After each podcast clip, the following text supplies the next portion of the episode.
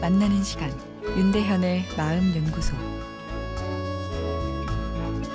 안녕하세요. 목요일 윤대현의 마음 연구소입니다. 오늘은 감정을 속이는 자기 합리화란 내용인데요. 먼저 사연 하나 소개해 드리겠습니다. 오늘 출근하고 있는데 한 형색이 초라한 할머니가 와서는 배가 고파서 그러는데 100원만 달라고 하셨어요. 전 짧은 순간 많은 생각을 했던 것 같아요.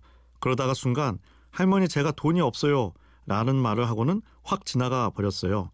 처음엔 잘했어. 저런 사람들한테 돈을 주면 안 되지. 노력 안 하고 맨날 구걸하며 살아갈 거야. 아, 이렇게 생각했죠.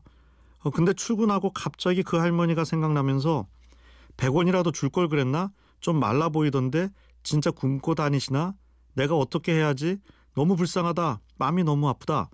아, 이런 생각이 들더니 오랜 시간 동안 그 할머니를 생각하면서 한숨을 푹푹 쉬고 있는 저를 발견했습니다.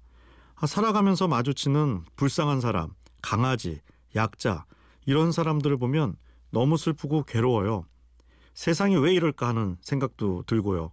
불쌍한데 그런데 내가 도와주지도 못하면서 슬퍼만 하는 아, 현실이 힘듭니다. 감정이라는 것은 내가 의지로 만들어내는 것이 아니라 마음에서 자동으로 생성되는 것입니다. 물론 불편한 사람을 보면서 억지 웃음을 지을 수는 있지만 아, 그건 내가 통제할 수 있는 얼굴 근육을 이용해서 웃는 얼굴을 만들어내는 거지 속마음까지 예, 웃고 있는 것은 전혀 아니죠. 이렇게 자동 생성되는 감정이 예쁘기만 하면 좋을 텐데 예, 우리 마음엔 이기심, 질투, 예, 성적 욕구 같은 또 감추고 싶은 감정들도 가득하죠. 아, 물론 그것들도 나쁜 것은 아닙니다. 이기심과 질투는 경쟁에서 살아남고자 하는 욕구이고 성적 욕구도 생물학적 이세를 만들어 인류를 존속시키는데 필수적인 것이죠. 그러나 그것들이 만들어내는 감정은 무의식에서 튀어나와 내가 인식하게 되면 스스로 민망한 감정이 들기도 하죠. 그럴 때 그 민망함을 털어내기 위해서 쓰는 방법 중의 하나가 자기 합리화입니다. 오늘 사연에서 내가 도와주면 계속 구걸하며 살아갈 거야 라고 한 부분이죠.